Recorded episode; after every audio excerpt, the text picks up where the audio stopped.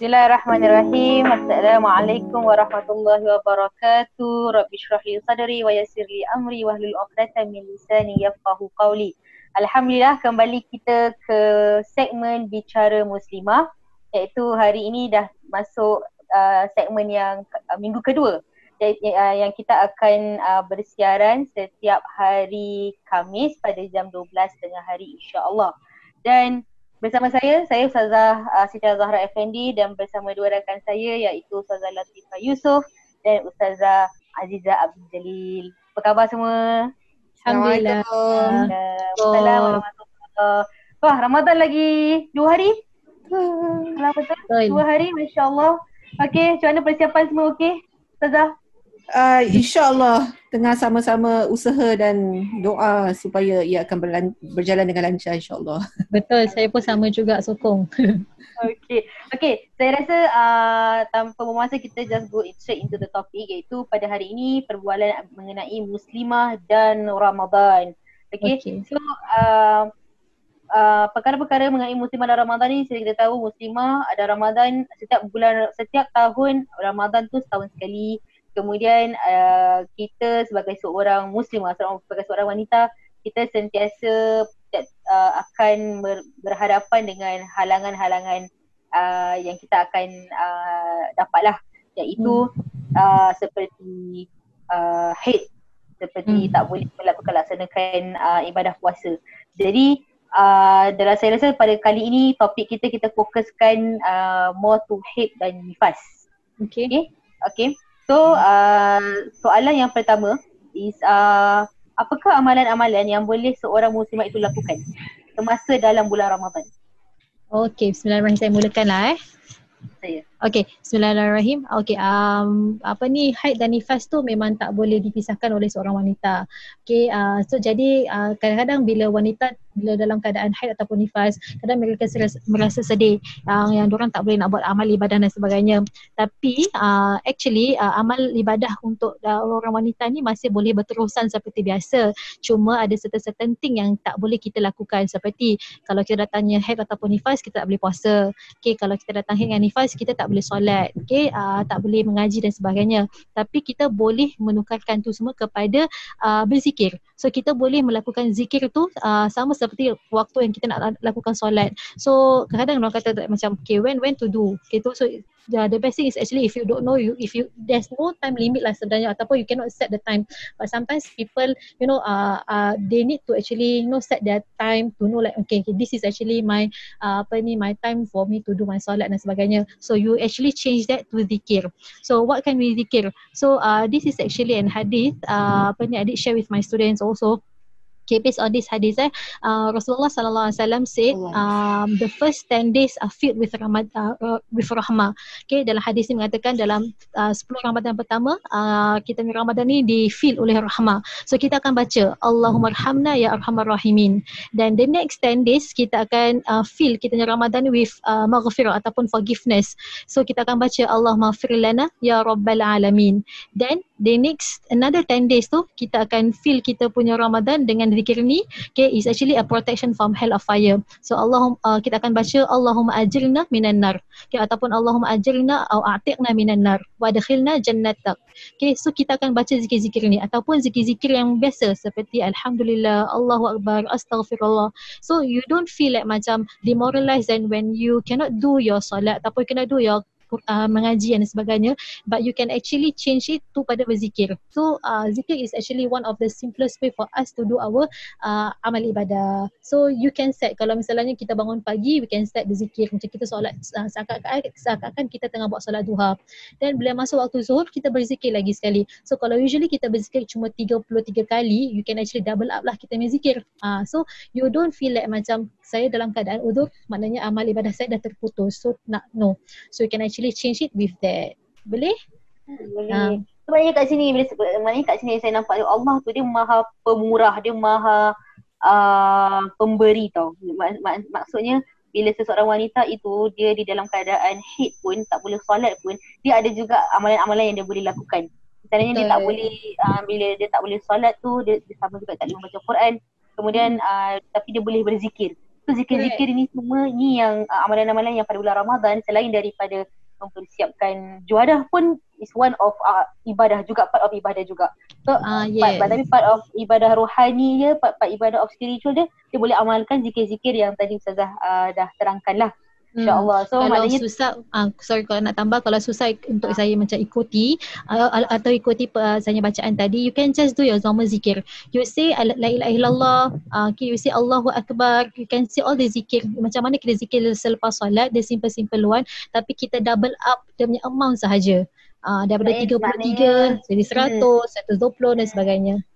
Hmm.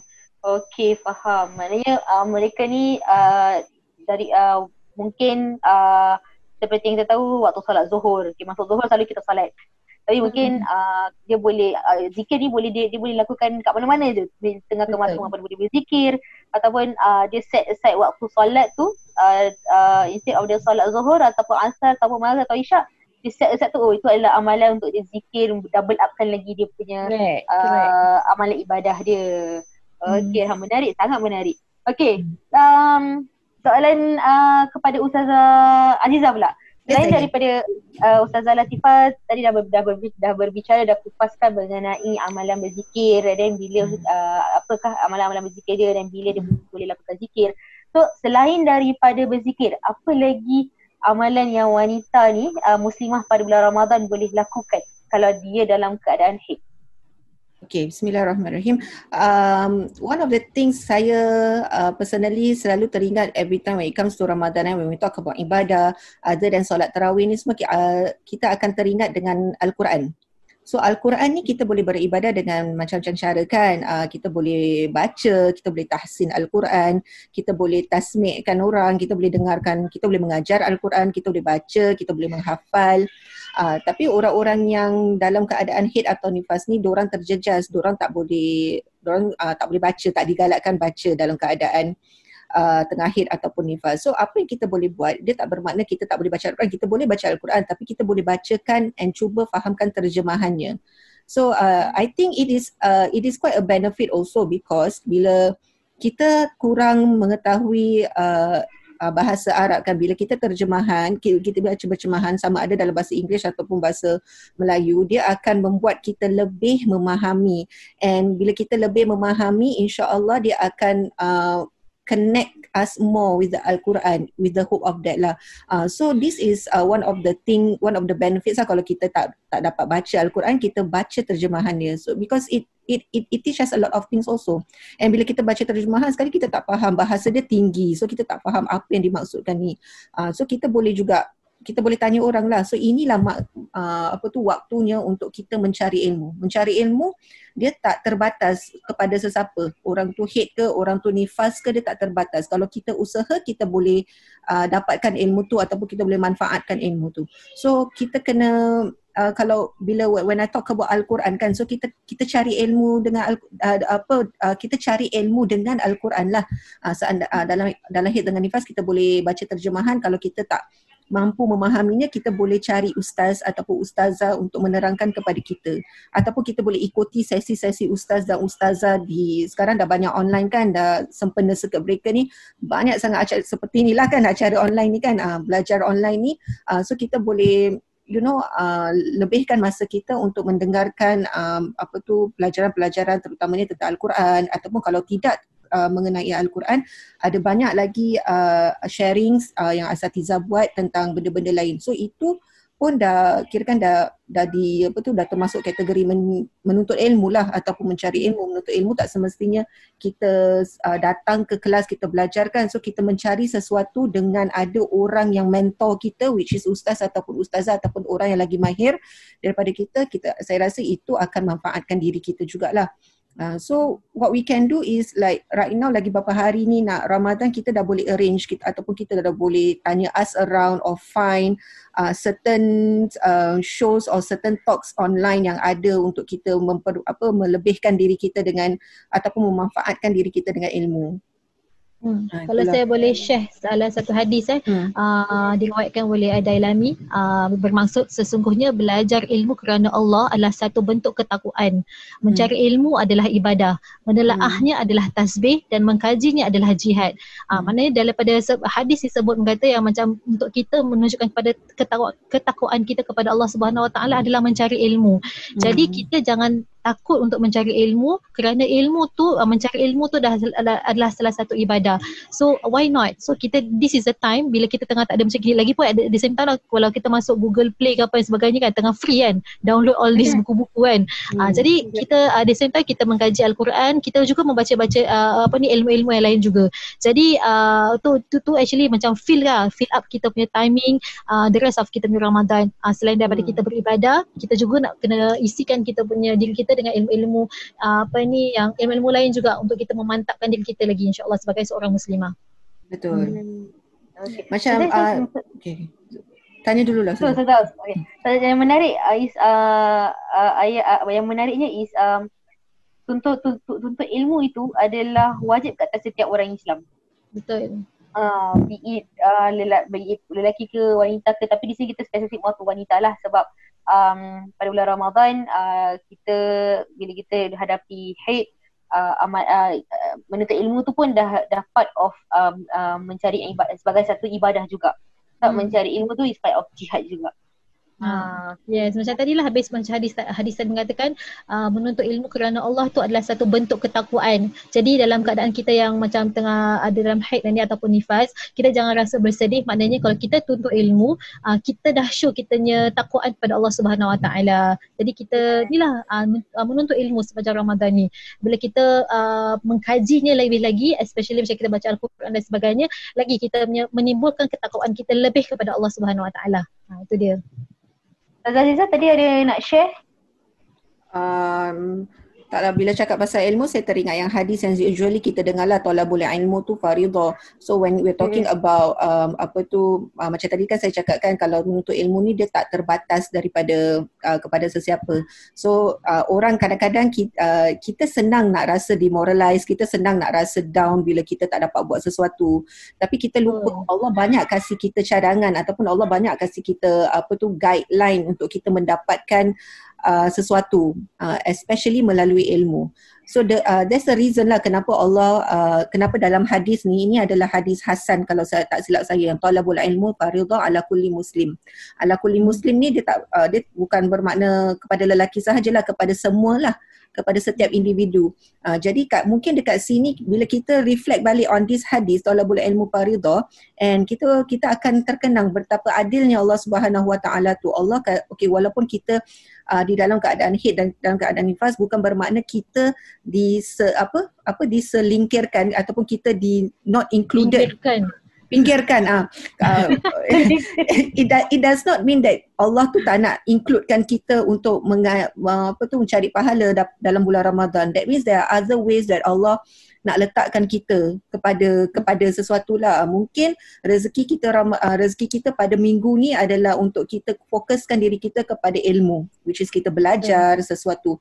And uh, macam tadi kan saya banyak fokus dekat al-Quran kan tapi uh, please know that mencari ilmu ni uh, other than Al-Quran kalau kita mencari, mencari belajar sesuatu it, it, it can be as simple as kita belajar zikir. Macam tadi Ustazah Latifah ada ajarkan zikir kan it can be as simple as kita belajar that zikir ataupun belajar that doa macam kalau kita tak biasa zikir kita memang betul kalau kita tak biasa kita kena start slow lah kita boleh baca ya Allah ya Allah pun boleh because dengan nama ya Allah ni kan kita panggil Allah tau ya Allah ya Allah so it it will help us connect to Allah Subhanahu Wa Taala dengan zikir ya Allah saja. Tapi seandainya kalau kita dah selalu lakukan uh, zikir-zikir ni, mungkin kita boleh pelajari zikir yang lain seperti hmm. astagfirullah ke subhanallah ke ataupun zikir yang tadi Ustazah Latifah dah dah share dengan kita ke. So dengan kita mem, uh, apa tu upgradekan diri kita tu kita upgradekan diri kita another level tu is maybe that is what it's meant for us during kita punya uh, masa hit dengan ataupun nifas tu lah. Hmm, kita yeah. kena cuba cari cara. Uh, saya tahu kadang-kadang dalam bila kita dalam keadaan yang macam gini kan, uh, selalunya wanita akan rasa emo, rasa hormon kan.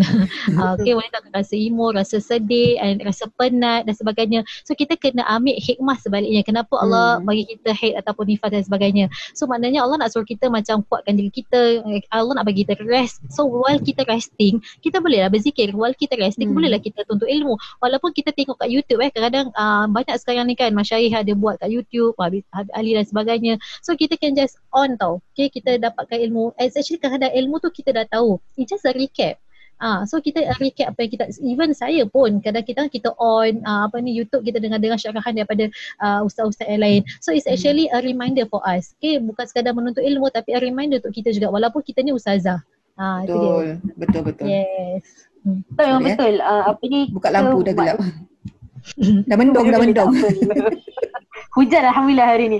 Okay, apa ni uh, sebab kita manusia ni memang uh, pelupa.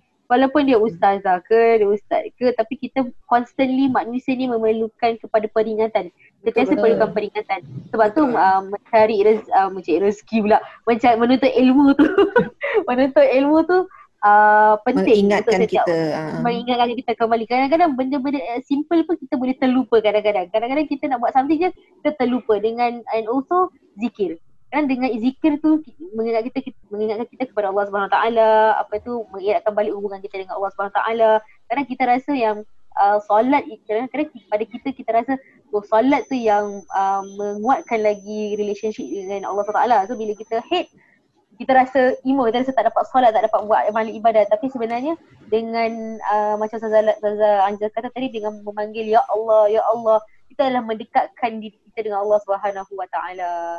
Hmm, jadi tadi kita dah uh, apa ni, jadi pada para wanita di luar sana janganlah bersedih sebab banyak banyak aja amalan-amalan yang anda boleh lakukan ketika bulan Ramadan walaupun dalam keadaan haid ataupun nifas. Okay, uh, kita move on. Uh, the next one is uh, okay. Um, kita tahu bila datang bulan Ramadan kan semua berlumba-lumba untuk mengeluarkan charity. Kita berlumba-lumba untuk buat kebaikan and itu pun dia di amat-amat digalakkan dalam Islam. Okay. Jadi uh, what type of uh, sedekah yang dia boleh contribute ataupun boleh dia boleh berikan. sedekah ni luas tak dia punya tajuk dia, dia, dia punya perbahasan dia luas. Ada apa ni ada, ada orang sedekah beri makan ada orang sedekah dengan menolong ada orang sedekah dengan just uh, memberikan ucapan yang kata-kata yang baik. Jadi hmm. uh, mungkin uh, ustazah Latifah atau uh, untuk berikan pencerahan mengenai bersedekah Okay, Ustazah Zahra sebenarnya dah macam nak rumuskan saya punya soalan tadi tu. Ha, itu saya punya poin-poin juga. Okay, uh, the main yang kita tahu lah salah satu uh, amalan ibadah yang kita boleh lakukan berterusan ialah seperti bersedekah juga. Bersedekah adalah salah satu macam apa ni, kalau kita ikut contoh Rasulullah, eh, Rasulullah adalah orang yang paling dermawan. Okay, uh, Rasulullah sentiasa bersedekah. Jadi kita boleh, okay, one of the thing kita boleh buat ialah of course kita menderma. Maknanya kita menderma especially now eh, uh, masjid-masjid memerlukan bantuan daripada kita semua. So sekarang ni dah banyak if let's say you go to masjid-masjid ni website ataupun Facebook dia dah boleh klik kat situ banyak letak QR code lah UN lah sebagainya. Uh, kita dermakan kepada uh, pada masjid-masjid dan sebagainya. Okay, uh, itu adalah salah satu contoh untuk kita bersedekah. Especially dalam bulan Ramadan ni kita kena memperbanyakkan sedekah. Itu satu. Maknanya kita akan bersedekah dalam monetary. Yang kedua kita bersedekah dalam in terms of words. Okay uh, now kita banyak use handphone kan. Sejak bila yang circuit breaker ni memang banyak uh, handphone lah saya pegang. Macam banyak sangat WhatsApp group yang ada dan selalu berkomunikasi. So actually words of motivation also adalah sebagai satu yang sedekah. Uh, let's say macam hari ni uh, kalau kita ada macam apa ni kita nak sharekan zikir dan sebagainya kita share kepada kawan-kawan kita uh, kita bagi words of motivation eh hari ni kita baca doa ini dan sebagainya. Itu adalah form of sedekah juga. Okay? So maknanya it's not only monetary. Because kita tahu kadang-kadang tak, not everybody is uh, wealthy enough to actually do the sedekah. So we can actually use other platform untuk kita macam uh, do our sedekah Okay, uh, that is one lah. Maknanya tadi saya bersedekah in monetary. Then another one is bersedekah tentang apa ni in terms of kita share uh, some knowledge okay, to all, all our colleague ataupun kita punya kawan-kawan ataupun saudara mara. At the same time, kita juga boleh bersedekah uh, apa ni in terms of uh, do uh, how to say uh, share uh, your uh, on your IG maknanya you share words hmm. of wisdom on your IG okay? Uh, kan banyak kan daripada kita buat benda viral masuk ke TikTok dan sebagainya. Okay why don't kita share some motivational quotes? Uh, that is part of to actually share our knowledge lah.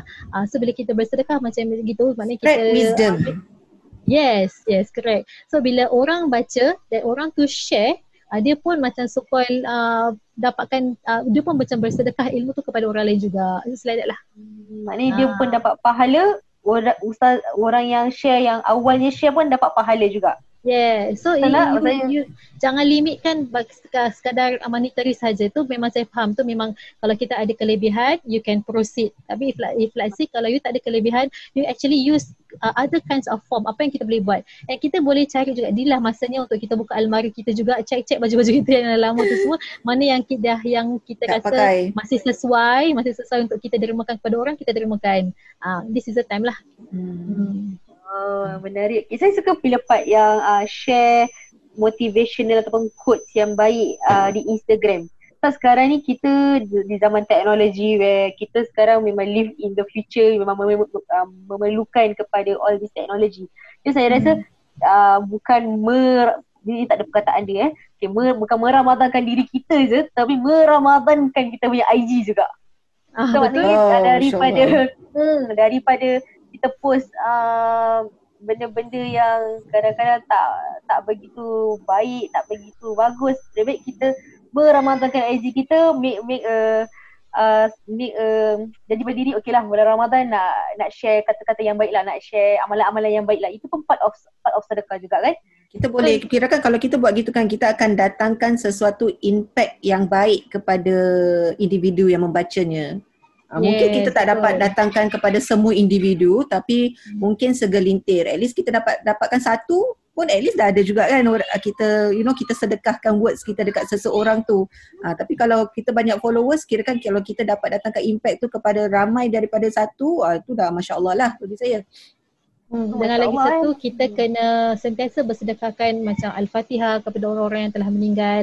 Okay, uh, dan apa ni juga pada ulama-ulama dan sebagainya. Okay, itu kena uh, pada Rasulullah dan sebagainya. Uh, so itu another form of sedekah. Okay, maknanya mendoakan. Okay, mendoakan tu adalah another form of sedekah yang kita boleh lakukan juga. Uh, yes. Uh, kira saling saling doa mendoakan. Itu pun form of sedekah juga. Hmm. Okay. Okay, Ustaz, tapi uh, this is um, ada setengah orang uh, dia merasakan yang bila dia menderma tu, bila dia keluarkan monetary tu, dia lagi rasa lega. Dia dia rasa lega. Oh. Tapi walaupun walaupun dia dalam keadaan kesempitan, walaupun dia dalam keadaan yang mungkin uh, mungkin pada bulan ni uh, dia punya gaji ke pendapatan dia uh, tak seberapa tapi dia masih nak uh, keluarkan sedekah. Uh, so ada orang pernah tanya saya, boleh tak walaupun 10 sen sekalipun, boleh ke tidak? Adakah sedekah dia itu diterima? Boleh, boleh insyaAllah. Penerimaan, penerimaan yang sedekah tu kita wallah alam. Tapi kalau kita nak bersedekah, uh, any amount of duit tu terpulang pada kita atas kemampuan kita. Sebab tu now kalau kita pakai pay now ke QR code dia tak ada limit tau. 10 sen pun boleh lagi. no problem. Betul. so, itu, itu, itu, itu apa options yang diberikan eh. Yes. Uh, sebab ada sebab ada orang dia rasa macam uh, ada ada orang rasa pusing. Allah terima ke? Macam uh, apa mungkin daripada dia rasa macam orang lain dia rumah 10 dolar, 5 ribu, 10 ribu tapi dia itu aja yang dia mampu untuk untuk memberikan sedekah. So it's, it's okay kan Ustazah? Boleh, no problem. Boleh, Any no amount problem. tak ada hadnya yang kita nak kena terima 50 sen, 5 It's the thought that counts, Azhar. It's the Betul. thought that counts. Then the action also. Yes. Ah, so the thought dan campur the action. Ah, tu action speak ni. louder than words. Dia kata-kata tengok. Ah. Ni nak practice untuk nak datangkan positive vibe bila bulan Ramadan nanti. Masya Allah. Practice dari sekarang. dia dah, dah nak shake oh. dah dia. Belum, belum lagi. okay, okay. so that, that, that is part of mempersiapkan diri kita dalam bulan Ramadan and then uh, part of sedekah is not only monetary, is uh, share wisdom, share quotes, share, motiv- share motivational and me- meramadankan, betul lah, meramadankan uh, segala plat- social media yang kita ada tu lah insyaAllah. Saya rasa tak lama lagi tu jadi hashtag Sada Zahra. meramadankan. So kira kalau let's say uh, example Ustazah Latifah share one quote. Lepas tu Ustazah Aizah nampak Ustazah Aizah share.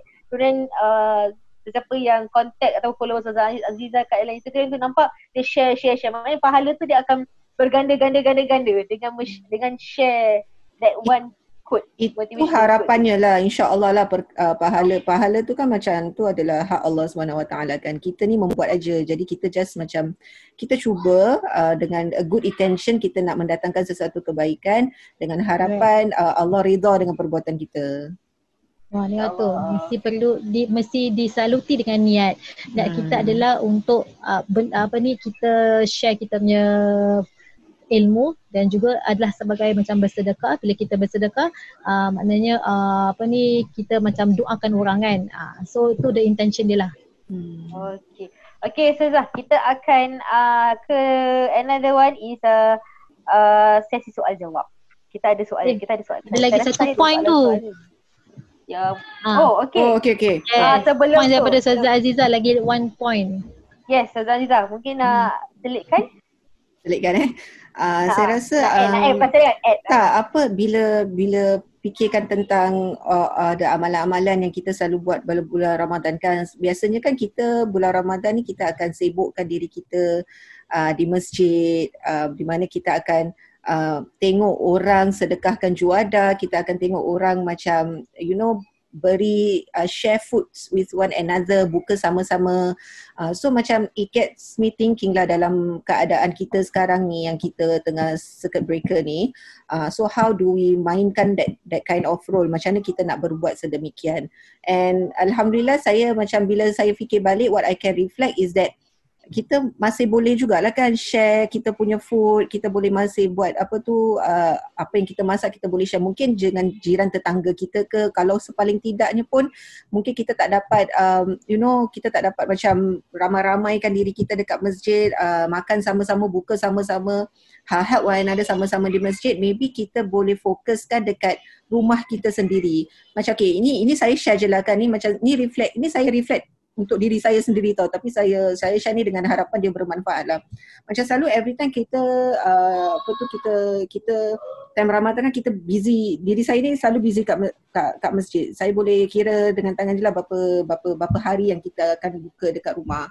Uh, apa tu. Jadi kalau dengan keadaan sekarang ni mungkin the hikmah is that kita dapat fokuskan apa yang kita berikan fokus kepada orang ramai selama ni kita cuba fokuskan kepada ahli keluarga yang terdekat. Ahli keluarga kan be mak bapak kita, kan be suami kita, kan be anak-anak kita, layankan anak kita nak masak apa, nak buka apa. So in uh, that that thing will will will suffice lah I think in in this kind in this time.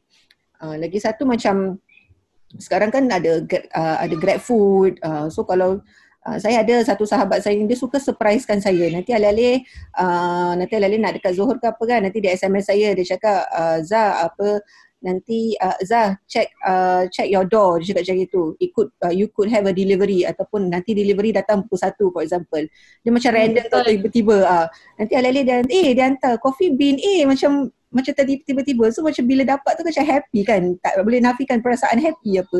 Uh, so maybe kalau kita nak juga bulan Ramadan pun kita boleh buat macam gini jugalah kalau kita tak dapat. You know dekat masjid ke apa kita boleh happykan orang uh, hmm. dengan lain cara use technology grab food for friends grab food for your family. Kalau kita ada kemampuan lah. Kalau tak ada saya rasa uh, kita happykan orang-orang di dalam rumah kita ni I think it will suffice Hmm. Itulah yang saya Hanya masuk kat sini, apa maksud Zazai lah, hmm. uh, point number empat ialah kita memberi makan kepada untuk orang bermuka. So hmm. uh, bila kita bila kita bagi kita menyiapkan juada, kita macam bagi makanan kepada orang, kita grabkan makanan untuk orang, is salah satu daripada amal-amal yang kita boleh buat.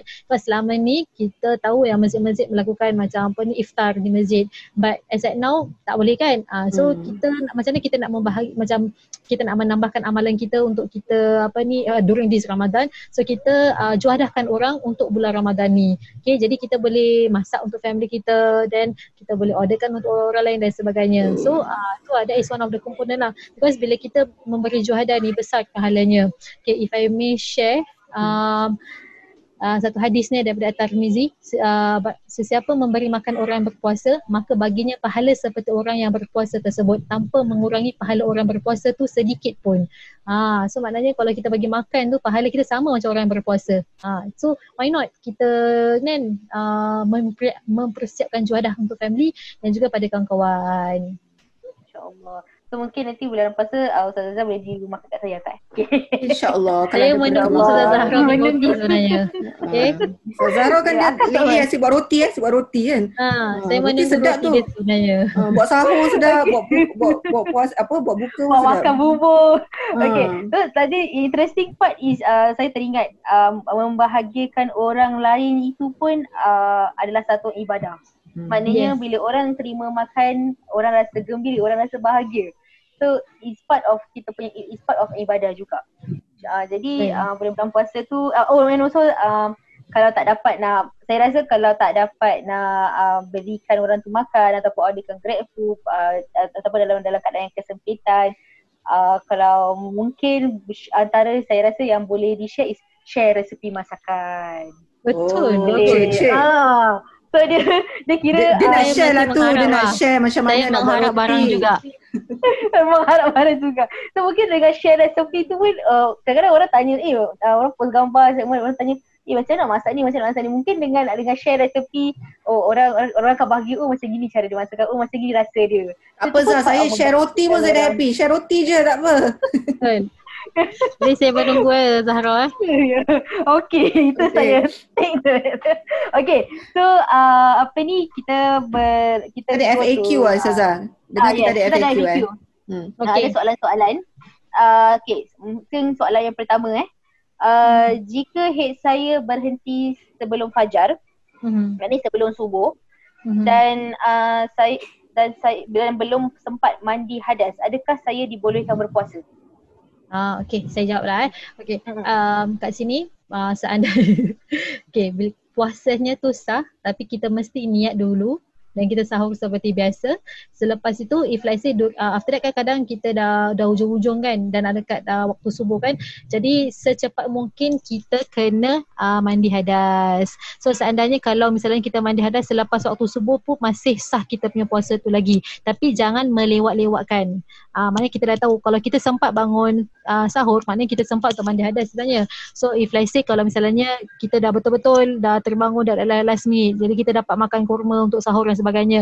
Dan alali azan. So mana sah atau tidak kita yang puasa? Yes. Tapi jangan melengahkan kita punya mandi hadas selepas itu. Hmm. yang penting kita kena niat lah kan? Niat. Ah, mesti niat. Niat tu mesti dulu. Ah, sebelum tidur niat je lah. Hmm. dia dia whether dia dia, dia whether dia bersih ke tidak tu is uh, maknanya dia nak kena niat lah. Maknanya dia, maknanya ah, dia nak kena dia nak kena keep track dia punya hari dia Betul tak Ustazah? Tu one thing. Tapi if saya kasih kan soalannya kalau misalnya dia punya head tu macam uh, clear sebelum waktu subuh.